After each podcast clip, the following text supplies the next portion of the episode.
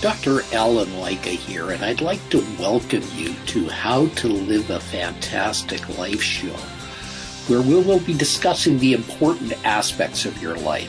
We hope to inspire you to live the best life you can. Get out of your comfort zone and explore the awesome world around you. Break through your barriers. Take inspired action. Use the difficulties in your life to achieve the best version of you. Ladies and gentlemen, you're really going to like the next guest. You don't recognize him, but you've seen his work because he's been on a number of productions over the years. His name is Mark Simon, and he's based in Atlanta. He has worked in TV and television and film for 35 years and has worked on 6,000 productions, ranging from feature films to television series live actions, uh, animation commercials, and more. He has been the story artist on things such as Stranger Things, The Walking Dead, Dexter, Black Lightning, Dynasty, Woody the Woodpecker, Marvelous Mrs. Marvel, and others. He's known as the godfather of storyboarding. And I think most of you know what storyboarding is, but it is the thing that makes movies and television shows happen. So what he has done is he has written the Bible in the industry called storyboards, motion and art, and has helped develop the leading storyboard software, Storyboard Pro, which produces storyboarding courses on LinkedIn. Now, he also has written a lot of some very interesting books. And so I had a very interesting call with him before this show, and I loved it. And I know you're going to love him. Welcome, sir. Thanks, Dr. Lycka pleasure to be here. Okay. So tell me about your journey, how you got along this path. You know, that's a, that's a big, that's a big question. Um, most of it is fun. Uh, there's, uh, you know, like most journeys, there were some issues along the way, which actually helped guide me to what I'm doing now. Uh, I was, I was always an artist. I was one of those kids that was drawing on everything. Uh, my dad was an engineer. Uh, but prior to that, he was a traveling musician and he wanted me to learn music. So, you know, years and years of music lessons. And the only thing I got out of that was a lot of sheet music with cartoons on it because I would just, I would draw instead of practice. Uh, and he finally realized, okay, music's not this kid's path. And then I just, that it was just headlong into, uh, into art and, and helping run business. I, I, helped my dad run his construction business. I was a superintendent for a number of years. Um, so, so my path was always that. I always wanted to tell stories. I thought I was going to be an animator. Uh, when I was a kid, they bought me, my parents bought me a, a, Super 8 projector and some Super 8 films, you know, little short pieces from things like, um, uh, Pinocchio and, and, uh, and the Incredible Hulk, the really terrible 70s animation of the Incredible Hulk, things like that. And I used to pull those through the, um, the projector one frame at a time and study it and and I was just fascinated. So I kind of thought maybe I'd do something like that. I didn't know what storyboarding was at the time. There there were no books. Mine is the first true big book that covers everything on on storyboarding. Uh, so I didn't know anything about it. Uh, and what started, what, what kind of rocked my world for a while. So everything was going great. I was, you know, I did great. I was a straight A student. I was in all the honors classes. You know, I had a ton of friends. I was making a lot of money. Um, and then in my junior year in 1980 in Houston, Texas, I was, it was more than being bullied. Uh, I was assaulted and attacked by about 30 people at a party one night. Uh, there were a couple of ringleaders that, that got everyone together and it was a combination of petty jealousy and that I was the only one in the school who wouldn't put up with the gang. Um, and j- just to step back for a second, one of the reasons that that they kind of came after me and, and why I didn't put up with it is because I was running my dad's construction company. So I was used to telling people two and three times my age what to do. you know, some of the guys that worked for us, you know, weighed 320 pounds of nothing but solid muscle and they were six foot three. I was five foot four at the time. Um, so what are a bunch of high school kids going to do to intimidate me?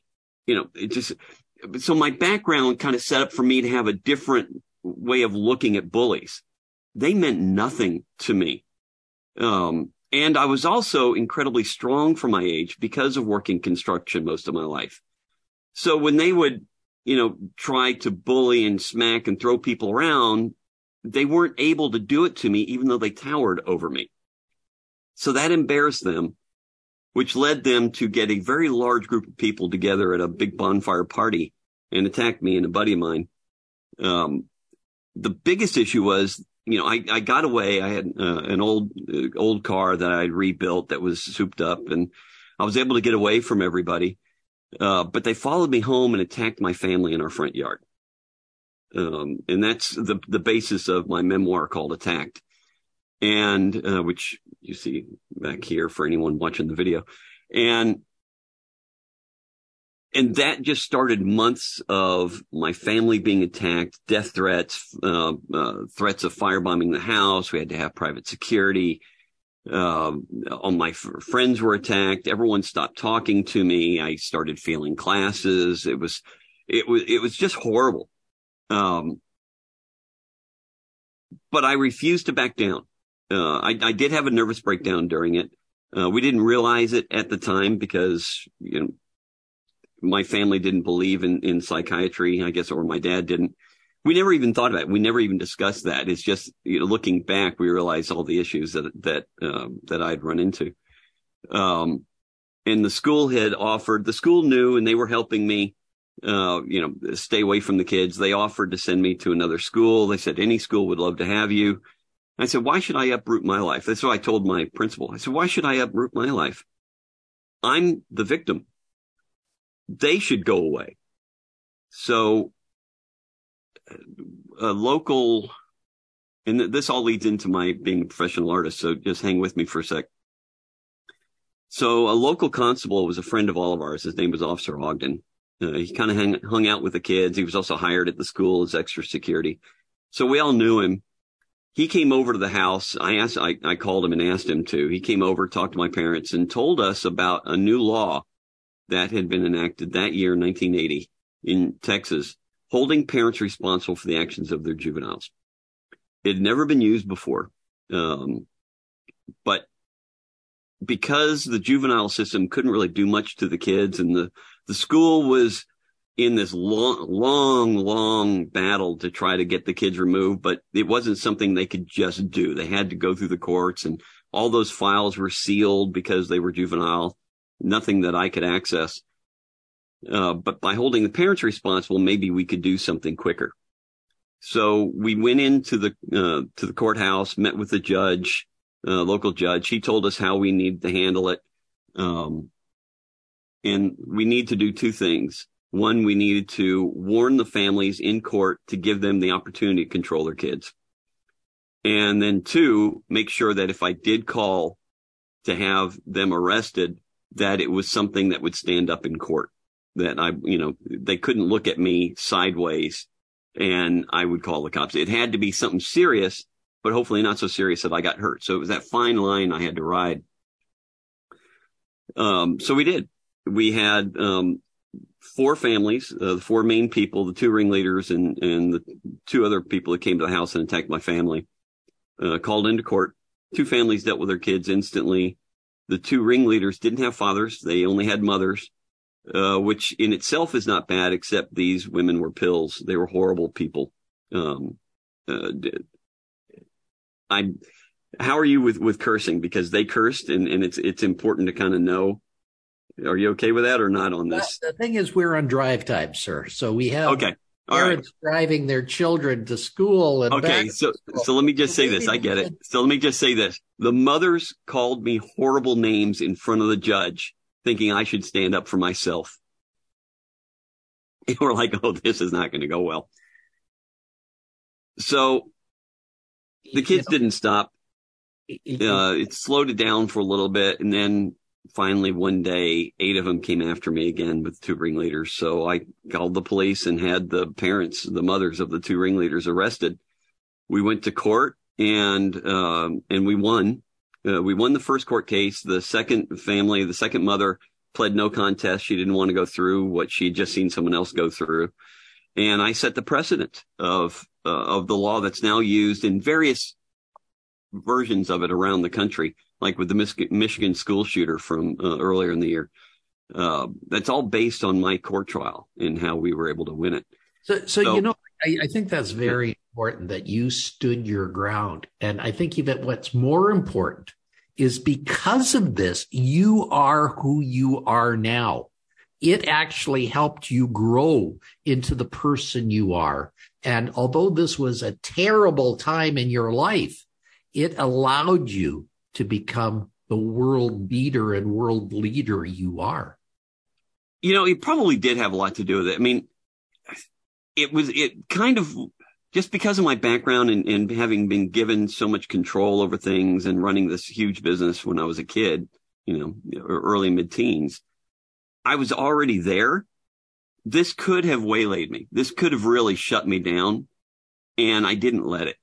So, you know, my background led me to the point where I was able to deal with it the way I did. So I'm, I'm so I want to give credit to my parents there. Um, it wasn't just that I stood up against the guys, but they raised me to be able to stand up against them.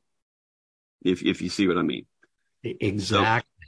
So, and, yeah. And not only that, I, I want to take this into your work in Hollywood, how it led you into Hollywood, because I think part of your escape was to do the things you love to do, which was drawing and artistry and all those things that you had coming out of you as a natural artist that you are.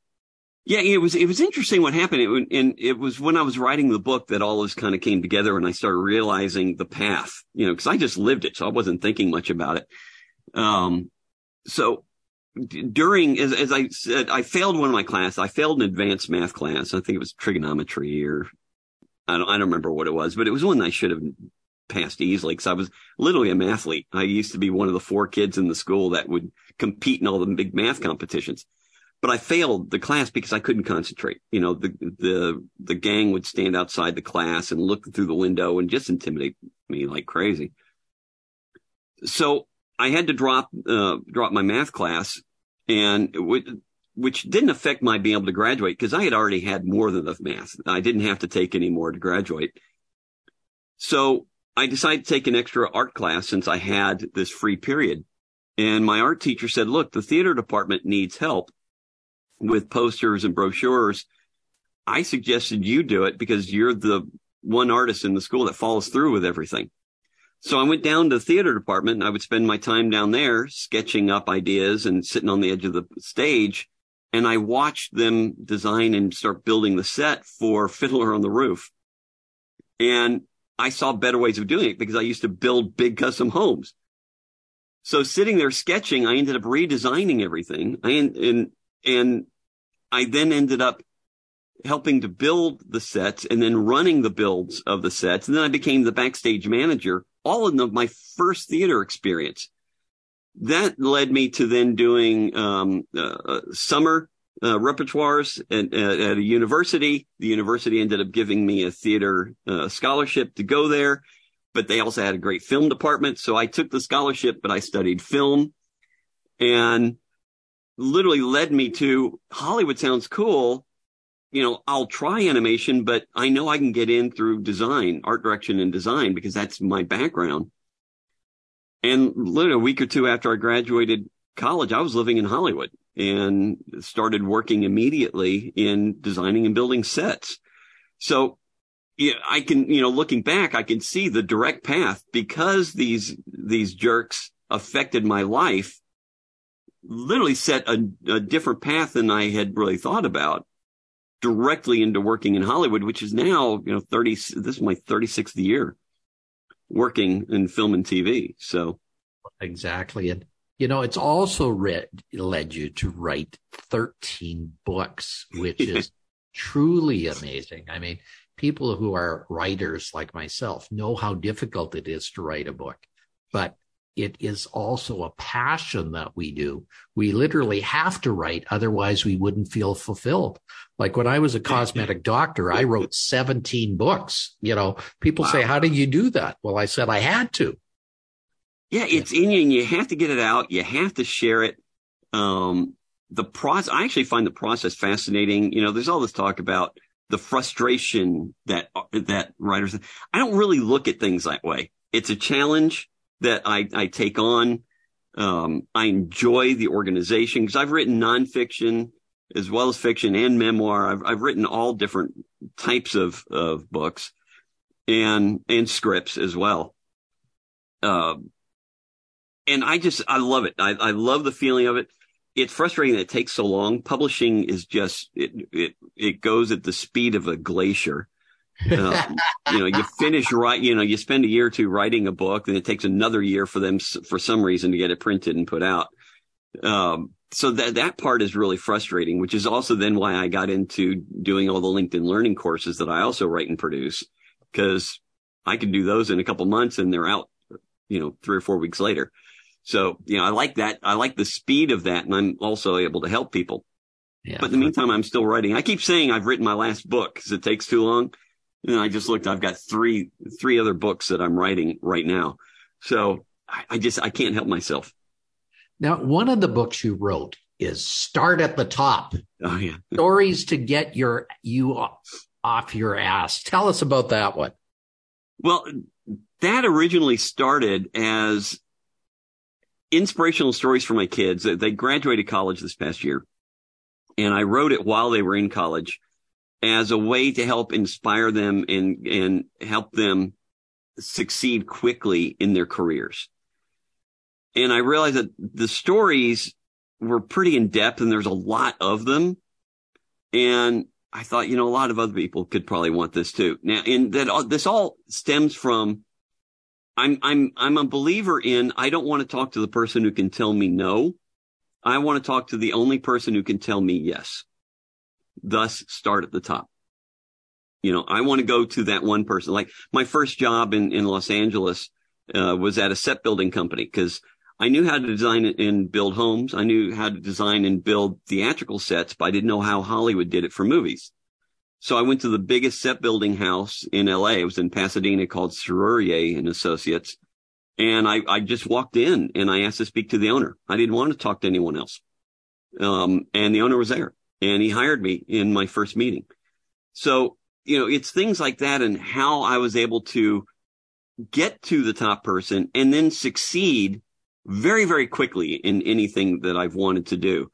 Um, you know, I've had some failures along the way, but unless you strive, you're not going to have the big successes. So, you know, I always swing for the fence.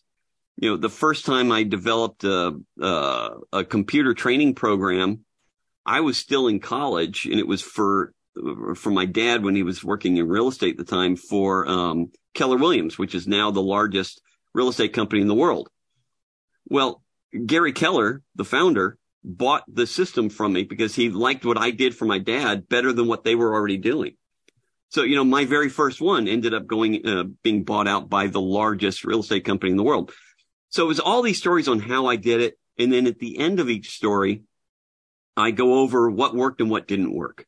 So it's not just here's the story of, hey, look what your dad did, you know, since I was writing this originally for my kids, but but this is what I got out of it, and hopefully what you can get out of it, including all the failures, because there were, oh, there were some some nice ones. you know, I wanted to, you know, I wanted to show the, the good for the bad. Another book you wrote was Your Resume Sucks. yeah. Tell us about that one because maybe some of our listeners uh, could get some benefit from that one as well. Yeah, that was that was a book that stemmed from my college years where in because I had a double major of art and business. And as we were being taught in the business courses on how to create a resume, I thought it was nonsense. Um, I disagreed with everything they were teaching. It just it didn't make sense to me. Now at that time, I had already run my uh, my dad's construction business, and I had already owned an advertising agency. That's how I paid my way through school was designing um, and producing marketing. Uh, so I had my own business. I was already hiring people. So I, you know, at that point I had used a resume a few times, but mostly I was reading resumes to hire people. And so everything I was being taught just made no sense whatsoever. You know, things like, you know, you have to put everything in order of the date that you worked and the dates, how long you worked on things. I was like, well, but that only helps employers find a reason to say no to you. I wanted to put resumes together to help you, the individual, land a job. So it's a complete opposite flip of how everyone is taught in every other book on the market. Um, and there were things that no one talked about, like the most important thing on your resume is the job title on top. Mine, there's only two books of all the resume books. There's only two that even mention the title, and mine is one of them. So in college, my, my best friend and, and my roommate, uh, actually right after we graduated, he was having a hard time finding a job in his career. And he had been working for months and months and months on trying to land a great job and he just couldn't do it.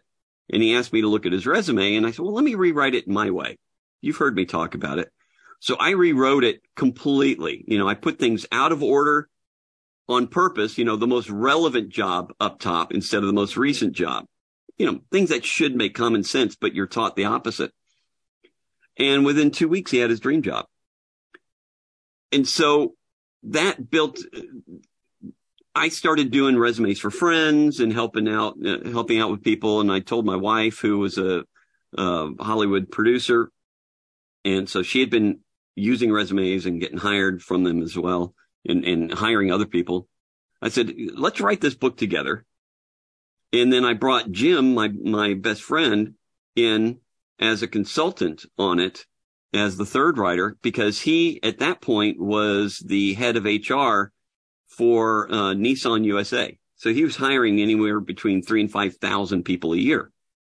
So he kind of knew what worked and what didn't work. And he was obviously a believer in our system. So we put it together. The issue we ran into when we first started organizing the book was resumes are boring. Talking about resumes is even more boring. But we had read a book called The One Minute Manager, which is a brief story about a young man being mentored on how to become a manager and not just a, an hourly worker.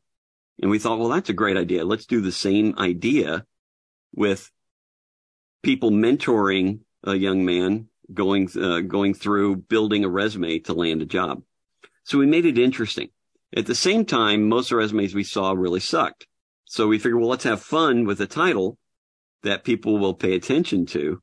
And the whole back of the book, the front part uh, is story on what you need to do. And the back half are samples of this resume sucks and opposing it was rewritten the way we think it should be done. This resume rocks.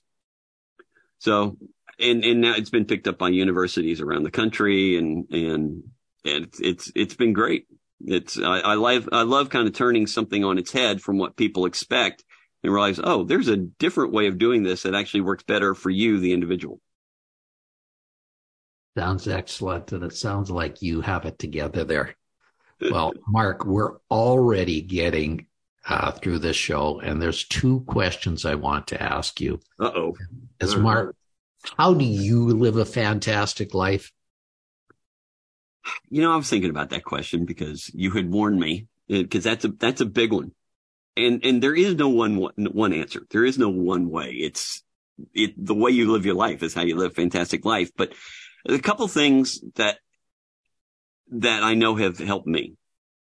One is communication, whether it's communicating with people I work with, um, in, in every way, just so everyone knows what's going on, advance notice of things that may happen, uh, what our schedule is like, but it's also communicating with my kids, communicating with my wife, making sure they communicate back with me.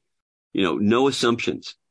If there, if something could be misunderstood, it will be misunderstood. So, you know, if I don't understand something, I will ask. Um, you know, if my wife says something, I'll say, well, what do you mean? Is it this or this?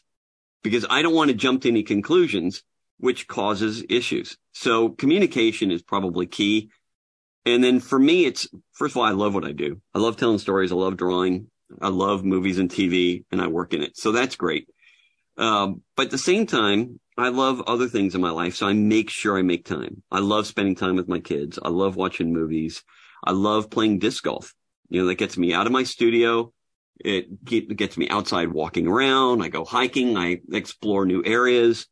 It's led me into other adventures and travels that I wouldn't have done otherwise. So finding a passion and hopefully making a living at it, whether you do or not, then finding another passion to also spend your extra time on. So for me, it's that has been very fulfilling. Excellent. Now tell me, we have hundreds of thousands of listeners out there. What is your recommendation to them on how to live a fantastic life? Buy my books. No, um, uh, kind of the same thing. Openly communicate. Don't make assumptions and find something you love and do it. Whether you make money at it or not, just doing something you love and then finding other people who love the same thing adds to your life and because life is more than work. Um, and I, and, and this comes from someone who loves every single day of work. Uh, I n- never have a problem with it. I just love doing it, but I love a lot of other things too. And I explore, I take on new adventures and, um, I would also say travel. It's actually, I hadn't thought about this before, uh, just thinking about this, but traveling does a lot. It, it keeps you from making assumptions about other cultures and people you know, I've traveled all over the world and I realized a lot of things that I had been told were wrong. And it's not until you see it for yourself that you realize, oh, this is how these people or this culture actually is. Or, oh, the leaders might be one way, but the actual people are total, totally different. And then it's also, it's like, wow, everyone around the world really has the same wants, same needs, same love, same desires regardless of what language you speak or the color of your skin, for the most part, we're all the same. And that I think will help everybody and everything when you, when you see that and recognize it for yourself. Don't take my word for it. Go out and travel and meet people and it could very well change your outlook on everything. Yeah, for sure. I had the pleasure of being the guest of Egypt because I was a doctor mm. and I go over there and teach. Well, I took my daughter and her husband over there. And it was a unique experience for them because they got to meet people and bond with them in such a way they would have never otherwise. Yeah, that's fantastic. That's great that you did that. Yeah, I'm glad that it's one of those experiences that I'm very happy to to share with people. Well, Mark, thank you very much for being here. How can people find out more about you, your books, and your world? Well, the only social media I do is on LinkedIn, uh, mostly because I don't have a whole lot of extra time. Uh, so you just search for Mark Simon, story artist on LinkedIn. Uh, or if you want to find out more my, about my books, go to marksimonbooks.com, Mark with a K. Uh, there's a lot of behind the scenes videos, support stuff. There's a lot of fun things on there as well. Yeah, I think that that's amazing what you've done here and, and put together some amazing books there. And you you certainly tell people a lot about your life, but you also guide them through things. Uh, yeah, one of the ones I, I looked up was your your DIY TV pitch kit. Oh, which, yeah. which is truly amazing the amount of material you have in there for people. Yeah, my wife and I were lucky enough to sell a, a, number of film and TV projects, and people kept asking us how we did it. So it it's time consuming to go over. So we did it in such a way that we go through everything once, and then everyone else can benefit from it. So um, yeah, that was a, that was a fun project to put together, and it's uh, it's helped people all over the world with uh, pitching and selling their own ideas. Excellent. Well, Mark, thank you so much for being here. My pleasure. Thank you very much for having me. I, I always love our conversations. So do I. Now, uh, ladies and gentlemen, please go to my website as well, drallenlycka.com. That's D R A L L E N, Lycka, L Y C K A.com. You'll get a golden pearl there a week which is sure to change your life. Bye for now. You've been listening to How to Live a Fantastic Life. Be sure and pick up a copy of Dr. Lycka's book, The Secrets to Living a Fantastic Life, on Amazon.com. And you'll want to subscribe right here on this page so you don't miss a single episode. Have a fantastic day.